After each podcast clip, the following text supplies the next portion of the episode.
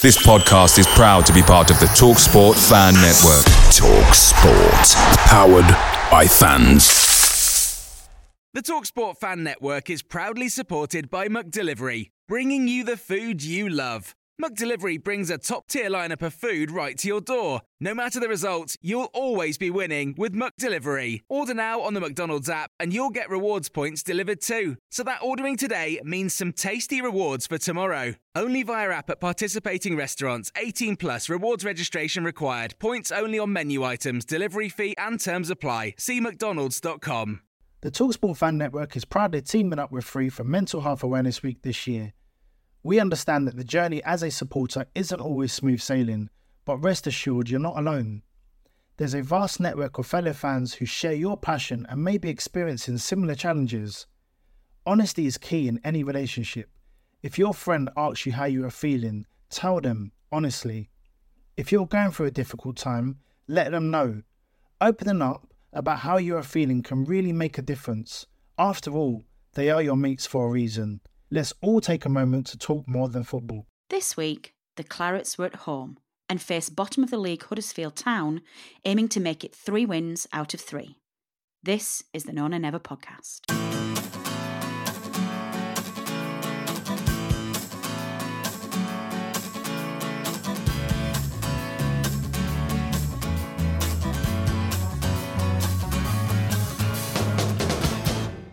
Hello and welcome back to the No Nay Never podcast. Listeners, we're here again. It's Monday night, it's eight o'clock. It's myself, it's Robbie Kopak, it's Dave Roberts. We are here to talk about Burnley's home game on Saturday at Turf Moor against Huddersfield Town. Joining me as ever is a regular panelist and co host Robbie Kopak, who this week will be going with the handle Long Ball FC. Robbie, good evening. Uh, do we have to do this? We do have to do this, Robbie. Come on, game face on. Our listeners need some form of therapy, and we need to talk about things. No, you're going to have to behave and man up. And again, as a special treat, this is becoming a regular habit, and I'm enjoying it very much. We are joined again by resident statistician Dave Roberts. Dave, welcome back to the show again. I'm I'm loving having you on for the entire shows. Good evening, thank you. I'm glad you're uh, you're enjoying it. Now, let's dive straight into this and let's have a look at what we're dealing with this week. And it's going to be a challenging week, but it's going to be a week that with the team is very much geared up to go for and try and dissect. Burnley at home to Huddersfield, a game that we were really expecting to win. And that's not from an arrogant perspective, guys. I don't think we were, I don't think we've got that sense of entitlement yet. But I think eh, being as established as we are in the Premier League and coming off the back of two back to back wins, Huddersfield were a team yet to win this season in the Premier League. And I think it's eight games before they came to us that they'd not won, and only three points to their name, uh, bottom of the table. So I think we were all hoping for a positive display, lots of goals, and a win. But sadly, it was not meant to be. Before we start looking into the match, though, we had to have a quick look at the team selection and the disappointing news to most Clarets that Steven Defour had not made the squad. Now, the announcement at the time was that he had to withdraw for personal reasons, and it has since been revealed through social media that sadly Stephen did lose his father over the weekend.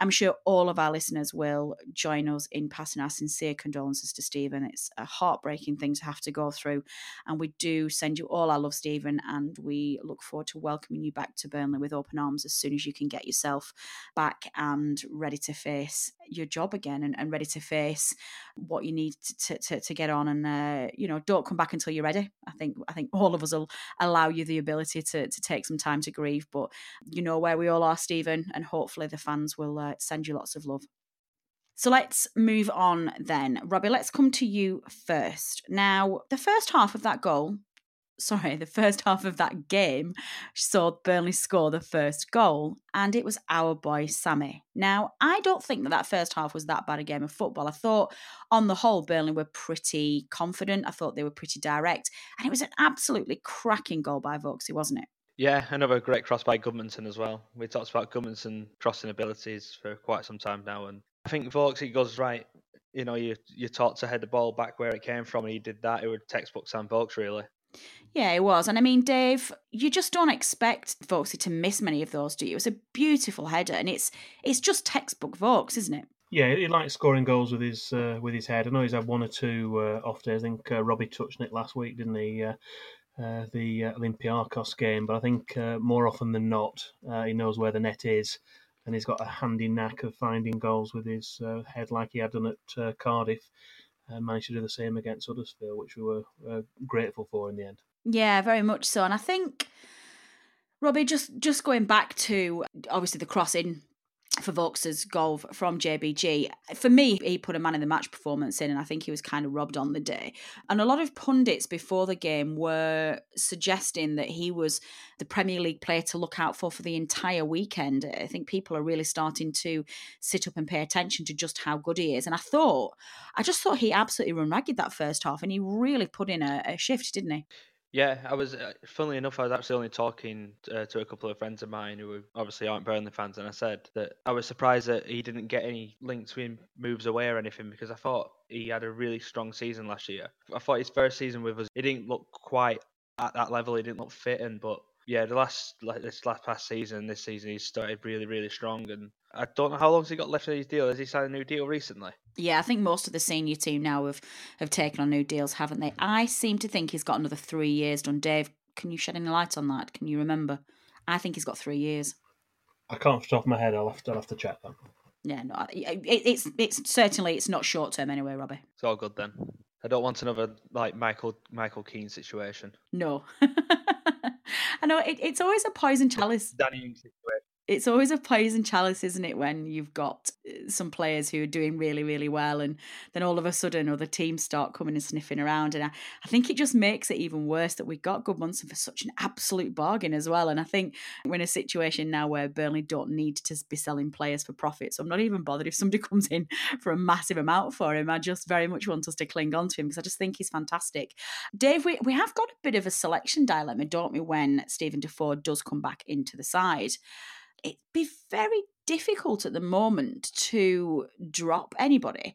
I mean, let's sort of, it's going to happen soon. He's obviously he's back fit and he's had this awful personal situation over the weekend. But when he does come back and he's ready to come back to work, where do we fit him in? Who gets dropped? Um, it is difficult. Yeah, I mean, we, it's good to have options, though. I think, um, you know, we'll, we'll be looking to get. Uh, uh, Steven Defour back in the side. We were di- uh, discussing it before the uh, last game in, in his sort of stepping up his, his game time in the under 23s. Obviously, Robbie Brady's had a little bit of a setback, so he's maybe a little bit further back. But it'd be great to have options and uh, you know midfield options, Brady and Defour in there, either starting a game or, or coming on as impact subs to begin with. It might be the case where they don't get straight back into the team and we're maybe Yeah. looking to uh, to use them from the bench uh, initially. Yeah, I'm really torn with that, to be honest. I know Dyche likes to keep loyalty to his players and he likes to keep a consistent, settled side. But one of the things we've talked about so much recently is a real lack of creativity in the side and a little bit of pace. So I think Defour, Robbie, has to be the exception, doesn't he? I think somebody has to make way to, to get him in that side. Yeah, I'm not. I'm not sure who you take out. Obviously, a lot of discussion over the weekend is the former Jack Cork. He hasn't had a great start to the season, but if you put like Westwood and Defour next to each other, I just don't think that would work at all. And I think it's going to have to be Westwood to go out if Defour is going to have to come back in, and certainly in a two as well. Yeah, that's kind of the logic that I'd put to it, and I think that's probably where I'd got to. But let's, you know, I was talking to this with one of the guys who I sit with at the, the turf on Saturday. Defour doesn't often play a full 90 minutes anyway, especially when he first comes back into the side. We saw this last season before he got injured, and we certainly saw it the season before. He tends to have a good 55, 60 minutes in him, but he does get substituted. So even if Westwood is the unfortunate one, which I've got to say, I think be very harsh. I think Westwood's been absolutely fantastic recently. But if Westwood is the one that needs to to come out the side to make room for him, then I do fully expect Defour to come on for, say, 55, 60 minutes and Westwood to get the other half an hour. So it's not like we're going to lose Westwood completely.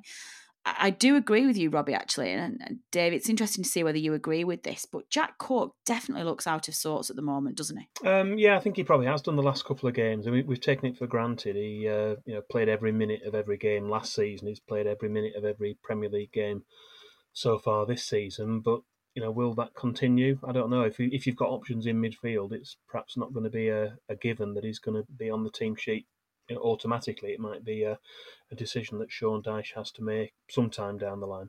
Is it is he just tired? Do you think, uh, Robbie? Or do you think it's more than that? I think he's just tired, isn't he? Surely. Yeah, like Dave just touched on it. Then he he played every minute of every game last season. He played a big part of the European campaign, and I just he, he does catch up, but he is probably the only midfielder which we that type of midfielder where we don't really have that kind of backup. Like Westwood, Hendrick, and Defour in a way are quite similar, but Jack Cork is that sort of deep lying, will just sit and hold his position. We don't really have another def- like defensive type of midfielder really. No, no, we don't. Well, I think. Oh, I don't know. I was going to say something really insightful then about how Defour was going to slot into some amazing formation, and I realised that I'm not Sean Dyche, and I actually don't really know how the heck to get everybody in there. So I'm gonna I'm gonna leave the tactics to Sean.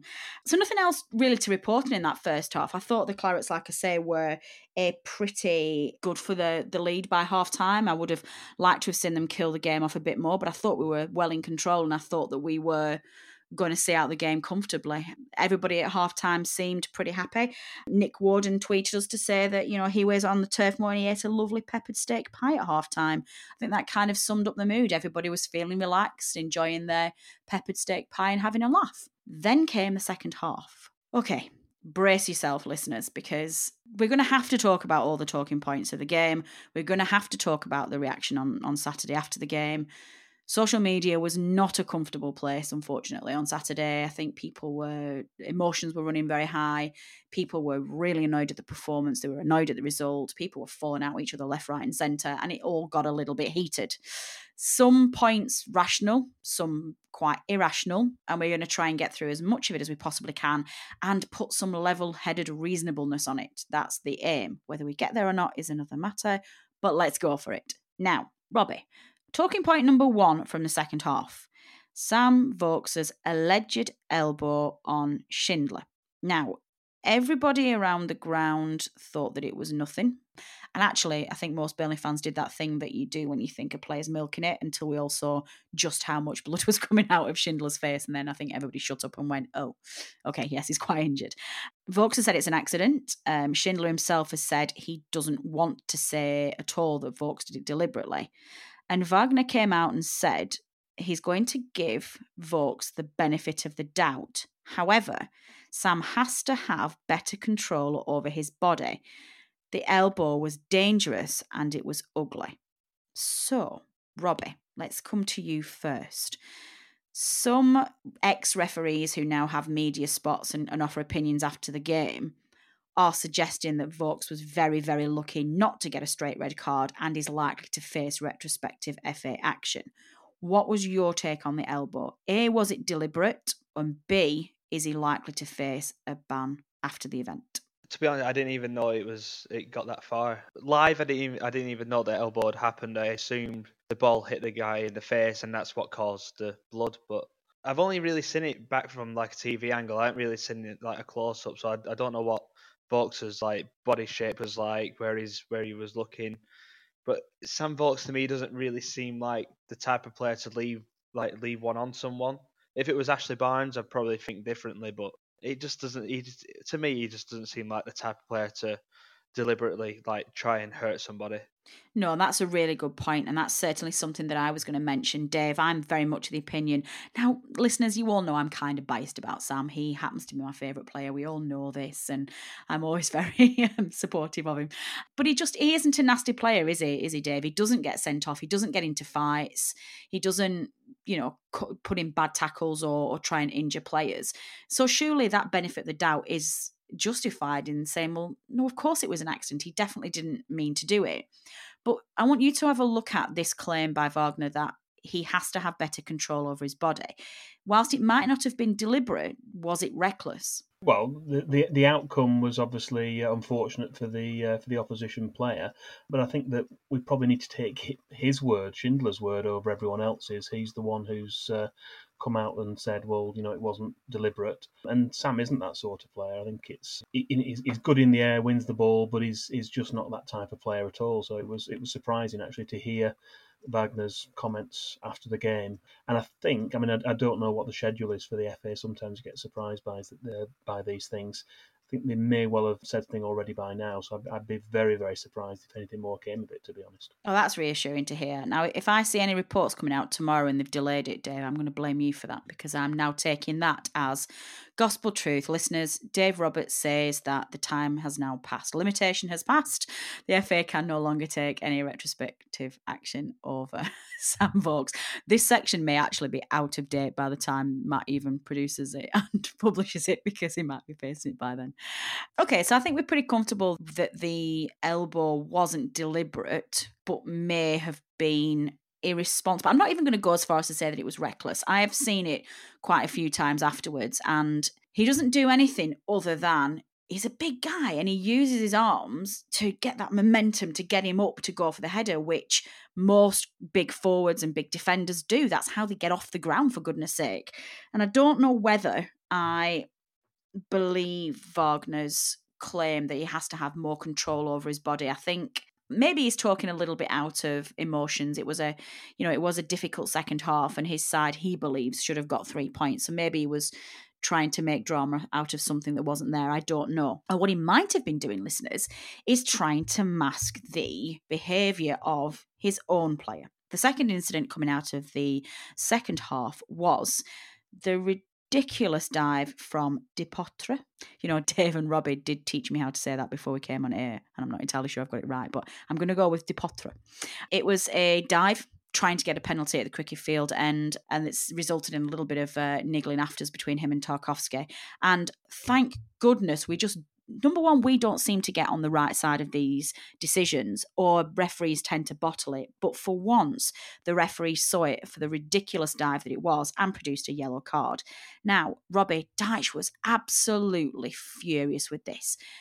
Just how embarrassing was that dive? To be honest with you, I haven't seen it back. I'm only going to speak from like a live perspective, and it looked blatant. And I, I was fuming myself. Like it was just, just seemed so I can sort. I, I saw like I think it was Tarkowski who uh, went to challenge him. You saw him coming across, and I, you could just tell by Tark, Tark's uh, body shape that it wasn't a foul. And to see him go down and see Huddersfield fans like appeal and stuff was pretty disgusting, to be honest. Okay, that's that's fair enough. Although, can we have a slight interjection here? And Robbie, I'm going to start setting you homework because that's two questions I've just come to you, and you're like, I didn't see it apart from live. So from now on, can you start watching highlights, please? Otherwise, our poor listeners will be overtaking you. Uh, we've been rubbish though. Well, that's not a good enough excuse, Robbie Kopak. You've got to. There's a pain that comes with being a Burnley fan, and no matter how bad it is, you know you've got to go through it. Okay, so Dave, uh, Robbie only saw it in, in real time, so he hasn't been able to to look back at the benefit. Have you seen it? Please tell me yes. And if so, do you think Dyche is right in saying that because I mean he was furious with this, Dave, and he was saying that it's a yellow card. Well, so what? A player's going to do it again next week. Yes, they are going to do it next week. And he's made the point that he absolutely hates it. And he's seeing kids at grassroots football learning how to do the dives to win the penalties. You know, is there any point in giving them yellow cards for this, even though it was as embarrassing as it was? Well, the interesting point is it's um, it's sort of bearing out what Sean Dyche has said in the I think it was in the pre-match press conference where his quotes about diving came out, and, and maybe maybe just maybe it was to do with the um, incident last year. We we discussed it last week on the uh, podcast when we're looking back on the previous Huddersfield Town matches and it was nearly 12 months ago. It was Rajiv Van La went down, and it was the same referee, Chris Kavanagh, who booked him last year, and true to form, got the decision spot on again this season because it was a, a, a blatant die. But it's just bearing out exactly what Sean Dyche has said during the week and the punishment doesn't fit the crime because the the rewards at the end of it are potentially so great. If the referee's fooled into it, gives the penalty, Huddersfield get the goal, they go on to win and get three points, then the rewards are so much greater than oh well, yeah, he's got a, a yellow card, so what? You know, players will continue to do it for as long as the the rewards outweigh the risks, and that's what seems to be happening. Yeah, absolutely. I mean, to be fair, Wagner did come out and say he was really disappointed with Depoitre and he said he was going to speak to him, although he couldn't resist a little cheeky dig and said, you know, we, we do not want to see this in the game, just like we don't want to see ugly elbows. It's like, oh, for goodness sake. So yeah, I, hopefully that you know that the club will speak to him, and I, I don't really know what the answer is because I'm I'm kind of sick of it, and I'm also sick of hearing the different reports and the justification by pundits, especially Sky, one of the worst for it, and Match the Day getting quite bad as well for it, in categorising players as, as clever. I was watching one of the games at the weekend. I can't remember. It might have been Southampton, and I think the commentator was saying, "Oh, he's been really clever there, and he's, he's gone down." And it's like, no, it's not clever. It's cheating. It's it's it's diving in. It, this part of the modern game absolutely infuriates me. So, I mean, I don't know whether or not it's it's going to get stamped out, and I just I, I just don't know whether it's it's just become too ingrained in our sport now. But uh, the the more well, the less we see of that, the better, in my opinion. So, they were the main two talking points, and coming out of the second half was also a goal for Huddersfield, which was really disappointing and did mean that the Clarets came away from that game with just a point, even though they had taken the lead. Now, it was a good goal, I think, and Robbie, I think most Burnley fans would have to admit that it was coming and it had been coming for a good 20 minutes. Once again, the Clarets just didn't seem to come out of the blocks at all, did they, in the second half and just invited that pressure. So it just wasn't a surprise, was it, when Huddersfield scored? No, to be fair, I thought we were coming from like the first whistle. At the start of the podcast, you said that you thought we were good first half. I thought we were poor first half. I thought Huddersfield dominated from start to finish. We nearly gifted them a couple of goals in the first half with Ben Mee assing around and and then to Huddersfield credit, they made us poor, like the, with a high press and stuff. But the cross by, I think it was Aaron Mooy with a cross for Schindler's header, is that's sensational. That it's a shame that like, nobody bothered to close the cross down because we just invited the pressure, and inevitably they scored from it. Yeah, I know you and I disagree about the, the first half performance from the Clarets. I, I thought we were all right in that first half. But I think it seems like Wagner actually shares your view, Robbie. I mean, do you would you go as far as to agree with what he said? So his analysis after the game was that the Huddersfield players had two thirds of the possession. They had 19 shots to Burnley's six, which in itself is pretty appalling. And he he said of his side's performance that they gave a strong, brave, confident performance and completely dominated the game. Now, I read that and I just thought, mate, you know, I know we weren't great, but neither were you. You were. That's to me, Huddersfield were a pretty poor side last season, and I said at half time that I thought they were even worse this season. I mean, Robbie, do you go as far as endorsing Wagner's, I guess, analysis of the game and say that they were actually that good? To an extent, I think he's over exaggerating it. I, I don't think Huddersfield were good like I said, their finishing were appalling because I think they could have scored two or three. But I'm more talking about in terms of a game plan. Like Huddersfield came, and from the first whistle, you could see what their game plan was. It was to press high and make us go long and make us like get really irritated and stuff. Burnley's game plan, I don't know what our game plan was. There was no clear plan in place of what we were doing. As Huddersfield, you could sort of see what they were trying to do, even though they weren't doing it particularly well. Like you could see that they come with a plan and that they come to frustrate us and like really close us down and get right in our face. Like you could see how high their defensive line was. Burnley's answer to that was just to kick it up in the air and not win a single header all afternoon. Yeah, to be honest, I agree with that. I think I'd not really thought about the game in terms of a game plan. And you're absolutely right. There, there was very little from Burnley in terms of tactics or awareness of the game or ability to change things around when things weren't going their way. Now, this is where it got quite difficult. I think one of the most disappointing things for, for most of our listeners over the weekend was just the manner of the defeat and the manner of the football that we played. Now, Dyche himself came out after the game and did say that Burnley were not at their best and they had somehow lost their way.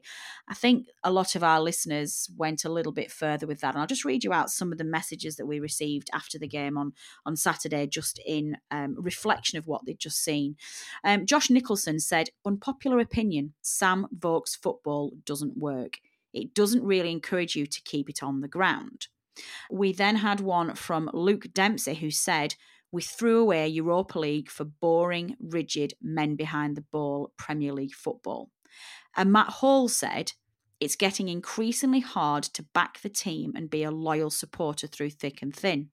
It's absolutely dire to watch. The football is appalling and I'm not enjoying it anymore. Oof. Right, Dave, let's come to you first.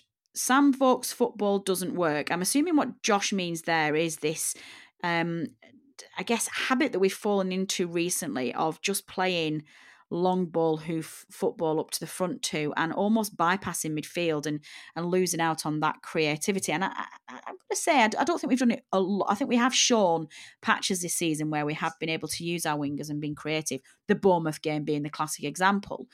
But there's some quite harsh criticism there about the standard of play that we've got and the standard of football. Dave, are you enjoying it, or is that harsh? Overall, the uh, the Cardiff game and the Huddersfield game, we we didn't play at our best by by a long stretch, and that that's uh, an understatement. But we do have to remember we got four points out of the game. We've got seven out of the last three games.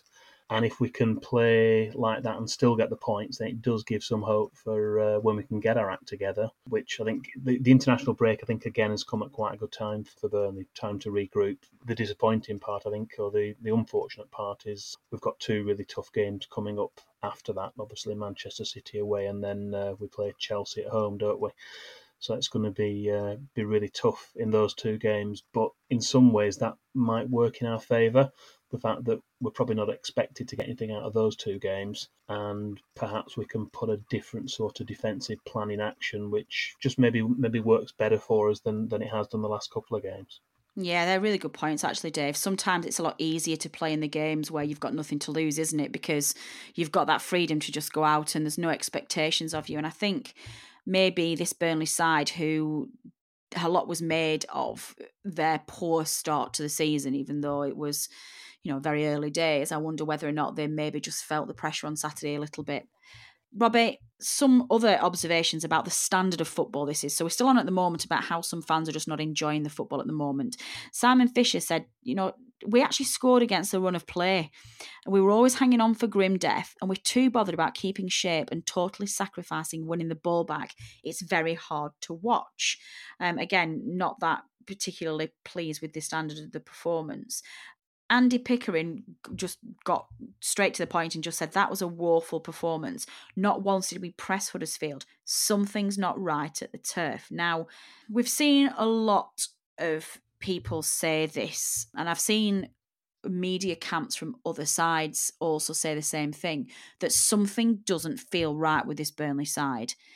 Robbie, do you share that concern? Is something broken with us? And if so, what the hell is it? Yeah, no, I, I agree with that. I think in terms of like everyone's moaning about the men behind the ball and the team shape, I think we just do that in terms of like a, a default tactic when we're not quite at it. In terms of just right, let's just make sure we don't get beat, and that's a really good mentality to have because a lot of teams when they're not playing well, the whole defensive shape like goes AWOL, and like we had that problem with the Watford game and the Fulham game. At least we still had that sort of that defensive discipline to sort of grind out a result. But in terms of frustration, in terms of like the tactics, I think my main frustration is the fact that the long ball tactics weren't working in the 20th minute, the 40th minute. It wasn't working in the 60th minute or the 80th minute. It just it was not working at all. And we signed Matej Vydra, who apparently give us a different option, a different dimension. So it's like use your options to like try and get a foothold in the game because it just seemed inevitable that Huddersfield were going to score, and I think if Huddersfield had an extra ten minutes, they probably would have got a winner anyway. Okay, so that's kind of interesting. One of the points I picked up out of that analysis, Robert, you're talking there about tactics and about how clear it was at different stages of the game that it wasn't working. One of the points that Nick Sussex Claret said to us was that it was Dyche's problem and he was too late to make the right substitutions. And this is a really big fault of his. I'm struggling to. I agree with that as well. Yeah, I, I, do agree with that, and I think sometimes he he is too. Number one is reactive, and number two he is maybe too slow off the mark at, at being able to change something around. And he does put a lot of faith in his players that they're the right ones to be able to turn things around on the pitch and stick to the game plan that he set up. He doesn't like changing things around during the game, but what would you have done differently then on Saturday? Like, I guess the main one is Vydra, isn't it? I mean, that was the that was to, for me the the biggest tactical quandary. But other than that, what would you have done differently? To be fair, I, a lot of people probably would have reacted negatively to it, but I probably would have taken either Barnes or Vokes off and put Hendrick on and just made it like a flat five across midfield just to try and get like a foothold in the game because the two wasn't working. We were getting dominated in midfield. I thought Aaron Mooy and Philip Billing for Huddersfield. Apologies if that's not right, but I thought the Huddersfield midfield midfielders dominated the game, and we just we needed somebody just to get the ball and just keep hold of it. And Hendrick gives you that option to drive forward as well. Like he did give, he did show that when he did come on. Yeah, he just needed somebody like again, just Vydra just to like link up the midfield and the attack. There's something just to give us like a different option. Yeah, I think I think for me, Hendrick made a real difference when he came on, and, and, and you're right, we were completely overrun in midfield. So you know, once I can understand why he set up Dave. I mean, at first when I first saw this team sheet, I could not for the life of me understand why Vydra wasn't starting with Vokes. And I was absolutely baffled. I think I tweeted this before the game. I was like, I just don't understand Dyche sometimes. And a lot of the feedback on social media was very much, well, and, and this is something that a few people tweeted me, that Dyche had obviously made the tactical decision that Huddersfield were going to play quite direct. They were going to uh, defend quite high. So, you know, having the pace of Vydra wasn't actually going to benefit us. So we were better off having Vokes and Barnes up front and using their power and using their height. But it wasn't working. And it, like like Robbie said, on about 65 minutes, it was clear that something needed to be done. And in the end, Dave, he ended up bringing Vydra on for five minutes. Was it about 85th minute, something like that? He came on. Well, what on earth is he going to do in that five minutes? Well, it was it was nearer to 15, wasn't it? Because we had eight minutes of, of time. Oh, actually, that, yeah, that's true. Kind of secondary point. Yeah, and it's it's one of those where you can kind of understand it why he didn't start. You know, in, in terms of the way that Huddersfield were uh, were set up to play, and perhaps that was kind of uh, of preempting that. I think that worked to a point in the first half, but in the second half, I mean, I'm, I'm trying to think of you know a, a, chance we had on on goal. We didn't really create anything of note in the second half. I think it was as the game went on, it became clearer that Huddersfield were the dominant force in the game. And if anyone was going to go on and win it, it would be would be them. So you know, in, in the end, the fact that Burnley got a point out of it was uh, was perhaps a bonus. The way that the second half was going. Yeah, probably. I, I just, I do share those concerns and I do understand when fans get frustrated when something's clearly not going well and Dyche is very slow to try and change things around. And I think the only thing I can think of is, is like I said before, he has the faith in his players that can turn it around. And actually, what we've got to remember here, and I, I've fallen into this trap a, a good couple of times over the weekend, we didn't get beat here. We drew it does feel like we got beat and it feels like we sat here talking about a loss, but we didn't. We got a point and it was a very hard earned point, as they all are in the Premier League. And we had to grind it out because we weren't playing particularly very well. So maybe Dyche's view was just we are getting overrun here. And actually, if I make these substitutions, that might contribute to Huddersfield going on and getting a winner. So maybe his delay in making those tactical substitutions were just purely because he wanted to keep the Clarets in the game.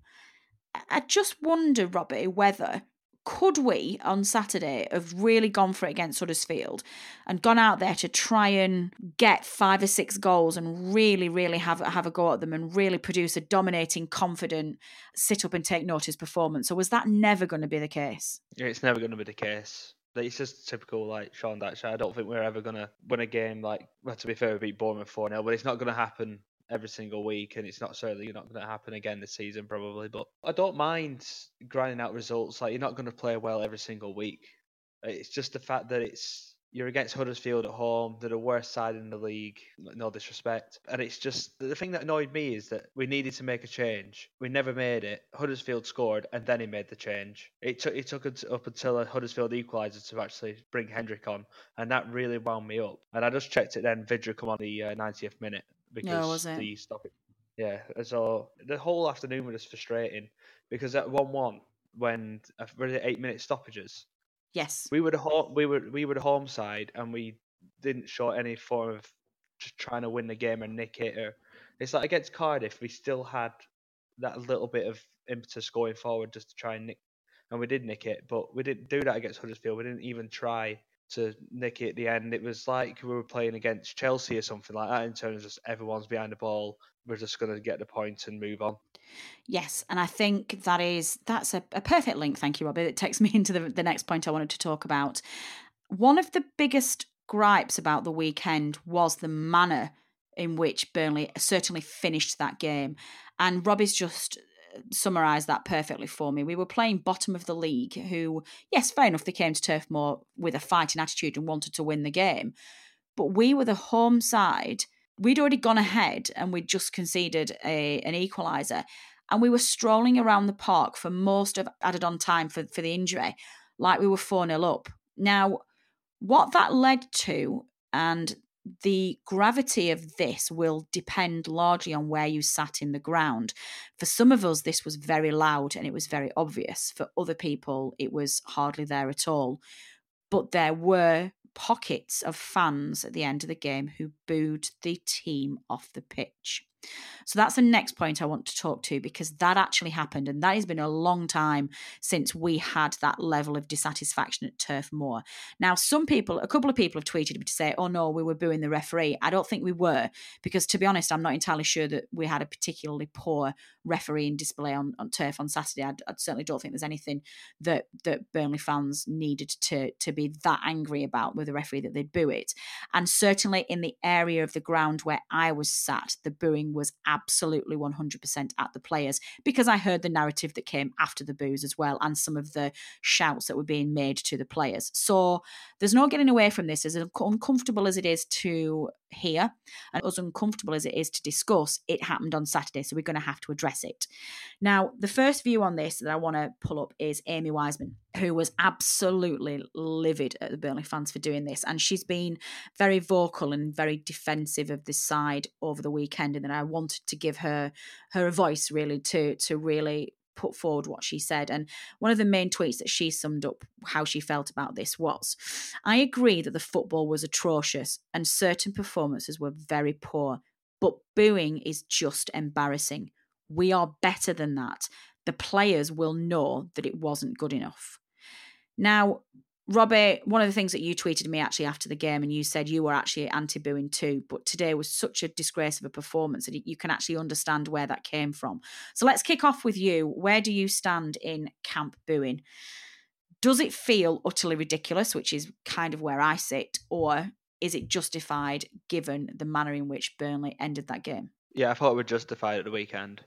Like, like, like you just read my tweet out. Then, like, I usually I, I can't remember the last time I booed or burned the team off. You're probably going back to the Brian Laws days or maybe Eddie Howe days. I'm not sure, but I'm I'm not bothered about the football in terms like sometimes you have to be ugly and sometimes you're not quite at it and you're just not like it's not your afternoon. But it's just the fact it was the it was the stoppage time that did it for me. It was just the fact that we weren't chasing the game and there was no intensity or anything like that. It just seems like the players weren't bothered, which is a pretty strong thing to say under Sean Dyche, under like Sean Dyche, because the minimum requirement is sweat on the shirt and whatnot, and it just felt like the players weren't bothered. I, am I'm, I'm sure they what they are. I'm, I'd never, I don't want to accuse them of that, but it, I was just so disappointed at the fact we didn't even try and win the game. It was just, I, I just wanted to voice that really.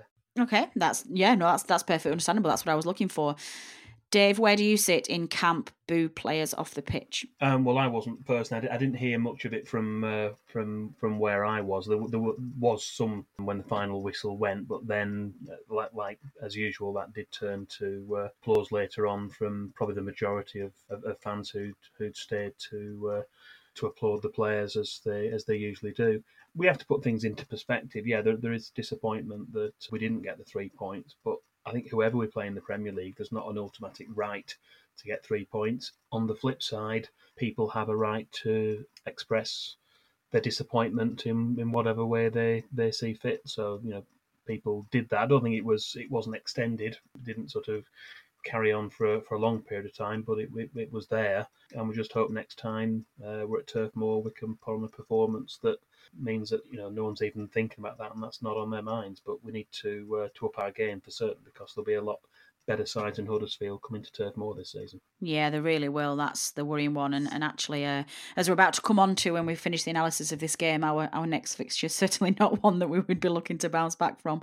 We put it out there to you, listeners, and we, we've asked a few challenging questions this weekend on Twitter. Not all of them have been received that well. But you know what? We'll always ask the question because it's our job to challenge opinions and it's our job to start a discussion and it's our job to elicit a debate out of out of listeners and if, if some of those opinions annoy people, then as long as people can stay cordial and friendly and not get into a big fight and, and all start falling out, then I think it's I think it's good and I think it's healthy for us to debate these points.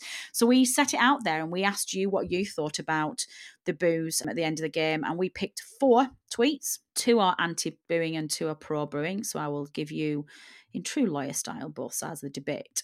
Andy, he said to us, I am normally against any negativity in the stadium, but at the end of the game, after that performance, I can understand those that did boo. The players need to know that that sort of performance is not acceptable. So, in the stand for the opposition view, Gordon Harrison was furious just as much as Amy was, and he said, There is no excuse for booing. It's a disgrace. We didn't even lose. There's unrealistic expectations of some supporters and that's threatening to eat away the joy of the remarkable continued resurgence of the team and the club. We may have reached a growth plateau, but that's okay. Actually, do you know what? I'm going to end this little feature on that tweet because what a fantastic summary by Gordon there. I don't want us to eat away the joy of the remarkable continued resurgence of the team and the club. Gordon, thank you so much for sending that tweet because that's an absolutely fantastic summary of, of, of exactly where we are right now and, and, what we all should be thinking. I'm going to leave the, the Huddersfield game on that, Dave and, and, and Robbie, because I just think that's a fantastic way to, to get us all looking. Let's park it. Let's put it to bed. It happened. We've got an international break now. We come back after the international break with an opportunity to go to the Etihad Stadium and play Manchester City. This once in a generation side who are playing the most incredible football and some of the greatest players in the Premier League. And we're part of that. We're part of that narrative. We are part of the Premier League. And we're not here to make up numbers. We are here to play our football and support our club in the Premier League. So, Dave, let's look at it. You've been looking this week at the head to head stats for the City game. Tell us what we can expect yeah, it's been an interesting one looking back on the uh, on the previous match against Manchester City. We don't have uh, the best of records going to their place. Obviously, uh, Maine Road while they were still playing there, and obviously now at the uh, the Etihad Stadium. It's actually a couple of milestones. It's the 50th uh, away match that Burnley have played against Manchester City. We've only got eight wins out of the previous 49, um, and we haven't won any of the last uh, 11 visits there. the last time that Burnley won a game at Manchester City was um, 1973. We played the uh, the Charity Shield. That was long before the Charity Shield or Community Shield as it is now was played at Wembley. I think it might actually have been the last one before it went to Wembley, and it wasn't the prestige game that that it is now. It's, it's, much lower profile in those days, but Burnley did go to Maine Road and they beat Manchester City 1 0 with a goal from Colin Waldron. Well, that was 45 years ago, and you've got to go back even further than that 55 years, the last time we won a league game uh, against Manchester City on, on their ground. Burnley won 5 2 in March 1963. Um, Andy Lochhead, Uh, Gordon Harris with two, Ray Pointer and Arthur Bellamy were the goal scorers that day and it's just it's strange looking back on the um, on the results. It's kind of a, a, block of games. Burnley won, I think, seven of those eight victories I mentioned were in an 11 year period from 1952 to 1963. Before that and after that, Burnley have been awful in terms of results at Manchester City. We've not won any of the last 11. And when you go back, way back, Burnley didn't win any of their first 20 visits to play them. So I think it's 15 defeats and five draws. And do you recall last week we discussed the 1920-21 season and, and the fact that Burnley had beaten Huddersfield to kickstart that 30-match unbeaten run? I certainly do remember that, yes. Well, it was a trip to Man City that ended the run. Burnley uh, went 30 matches unbeaten and then they went to Manchester City and lost 3 0. So that's when the uh, the run ended. So there certainly seems to be, I don't know, difficulties playing there. You know, managers will tell you that, you know, past results don't have a bearing and it's it's always the next game and, and there's nothing in it. But there certainly seems to be something there. But having said that, on the flip side of the coin, we do have a very notable win for Burnley at Manchester City in uh, May 1960. There's a, an, an, odd the way the season had panned out. Um, all the other games have been played apart from one. Burnley still had to play Manchester City and had the opportunity if they won the game to win the league title. They haven't been top all season, but grabbing a victory would have um, ensured the league title, and Burnley did it. Brian Pilkington and Trevor Meredith scored the goals, and Burnley won 2 1 to seal their second league title. But coming back to more recent times, the best we've got really are a couple of draws in the Premier League. So our first Premier League season, we drew 3-3 um, in November 2009. Burnley went, I think, 2-0 up fairly early on, or just before half time. They were they were 2-0 up. Manchester City came back into the game, went 3-2 up, and then Burnley uh, came back and equalised and got a point. That was their first away point of that season. They had some fairly heavy defeats uh, prior to that. Um, and then we also had a 2-2 draw in December 2014. That was uh, between Christmas and New Year. And we came back um, from two goals down at half time, and George Boyd and Ashley Barnes scored goals in the second half to uh, to give us a point in that game. So great news then, Dave. We can expect us to go to City after the international break and massively win. No. well, yeah, we we're not. I'm sure Sean Dyche won't be going in there with uh, with that mindset. We know it's going to be tough. I mean, I mean another another stat if if you want one. Um, this will be the 25th away game we'll have played in the Premier League against the so-called Big Six. Um, and if you look back on those games, the only one we've won is Chelsea last season. Oh, that's kind of okay. Robbie, listening to all of, all of those head to head stats with Dave, I'm kind of sinking a little bit further into my seat as we're recording this and thinking, oh my God, this is, cannot get any worse than it already is. But you know what? Like you said before, we've got nothing to lose, have we? We should just go and just try and score, be like completely bullshit and just go and try like score six against them. Yeah, sure. um, I was at both City games last season because we played them away in the FA Cup, and that wasn't pleasant to watch.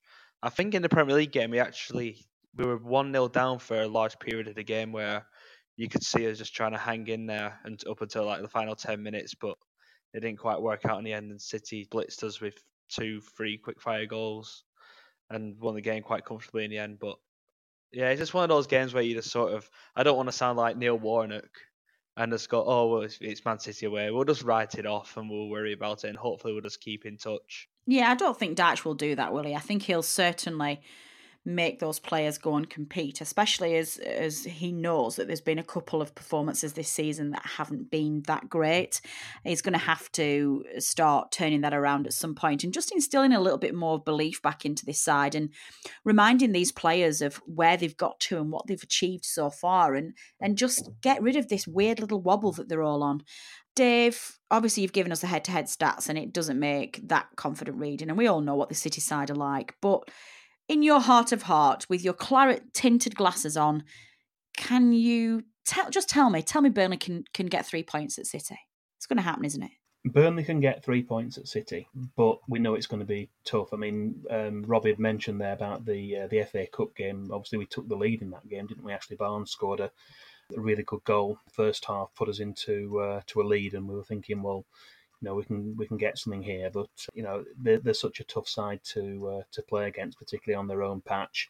It's going to be tough, but I think we need to go in there with a game plan. You know, it's going to be a different game plan. I think we're going to be uh, defending for large parts of the game. We're going to be giving up possession to them, but we know we can do it. I mean, it's the one I did mention about the the two two two draw. We were two 0 down, came back and got a got a point in that game. City are a different animal um, since then. You know, they've, they've signed a lot of players, spent a, a hell of a lot of money. You know, talking you know, hundreds of millions of pounds on uh, on playing personnel since then. So it, it gets tougher and tougher every season. But we know we're capable of it. You know, you look at the uh, the, the, the Chelsea game, the the one away win we have had against those big six sides so far in the Premier League. It, it can happen. So you know, we will we'll be going in there with, with some hope we can uh, we can emulate that uh, that result. Give me a score prediction, Dave, before you go. An optimistic one-one. Ooh, I like that.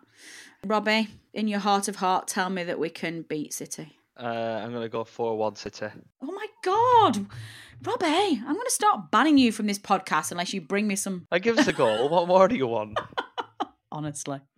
Well, I think that Burnley are going to win. I'm going to be relentlessly positive. I'm just going to say that Huddersfield was the turning point of the season. The players know that they didn't put the performance in that they needed to in the second half. Dyche knows it. We know it.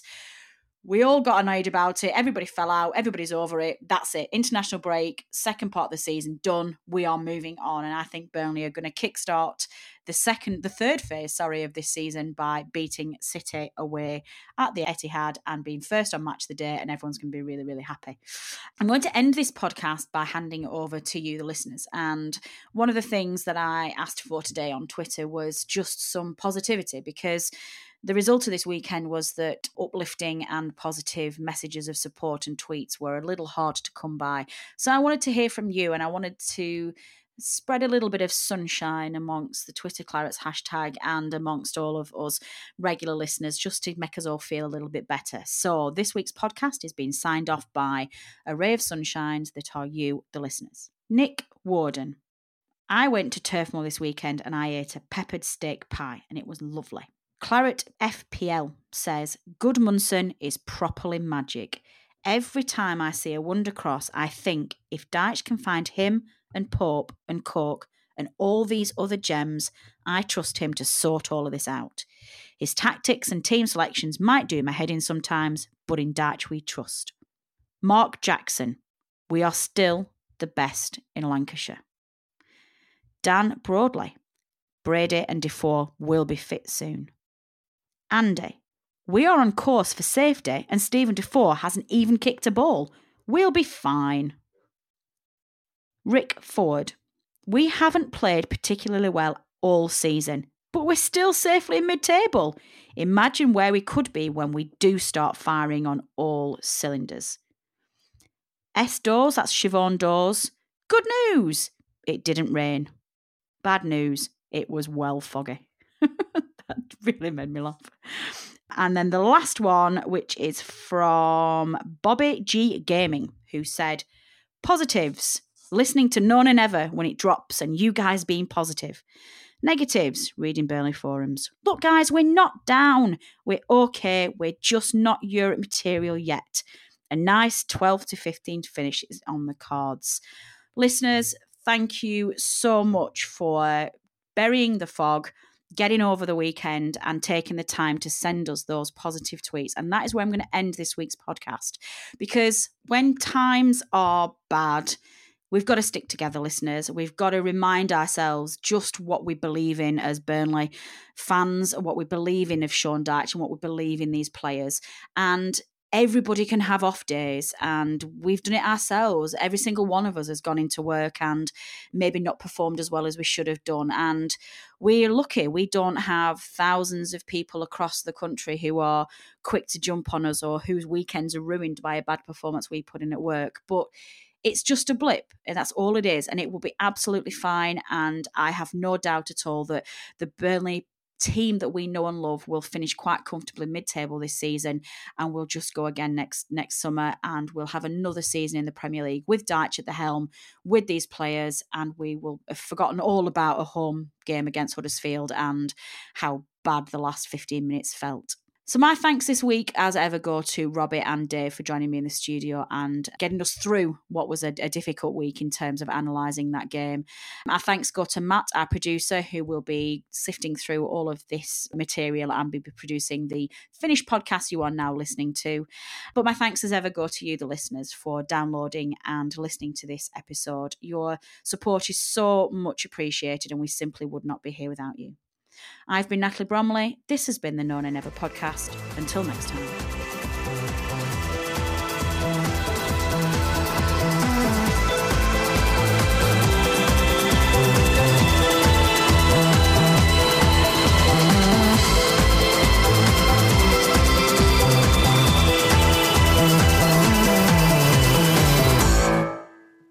Talksport Fan Network is proudly teaming up with three for Mental Health Awareness Week this year. Beyond the pitch, beyond the results, we're here to connect fans, getting them to embrace the highs and lows of supporting your club because we're not just fans, we're a team. With two in three football fans having struggled with their mental health, we understand that life off the pitch can present its own challenges. That's why we're committed to ensuring you have the tools to stay connected with your friends and fellow supporters. Take a moment to connect with your mates. A simple text or an open conversation can make a world of difference. And if they don't respond right away, don't hesitate to follow up. Let's all take a moment to talk more than football. Away days are great, but there's nothing quite like playing at home. The same goes for McDonald's. Maximise your home ground advantage with McDelivery. Order now on the McDonald's app. At participating restaurants, 18 plus serving times, delivery fee, and terms apply. See McDonald's.com. This podcast is proud to be part of the TalkSport Fan Network. Talk Sport. Powered by fans.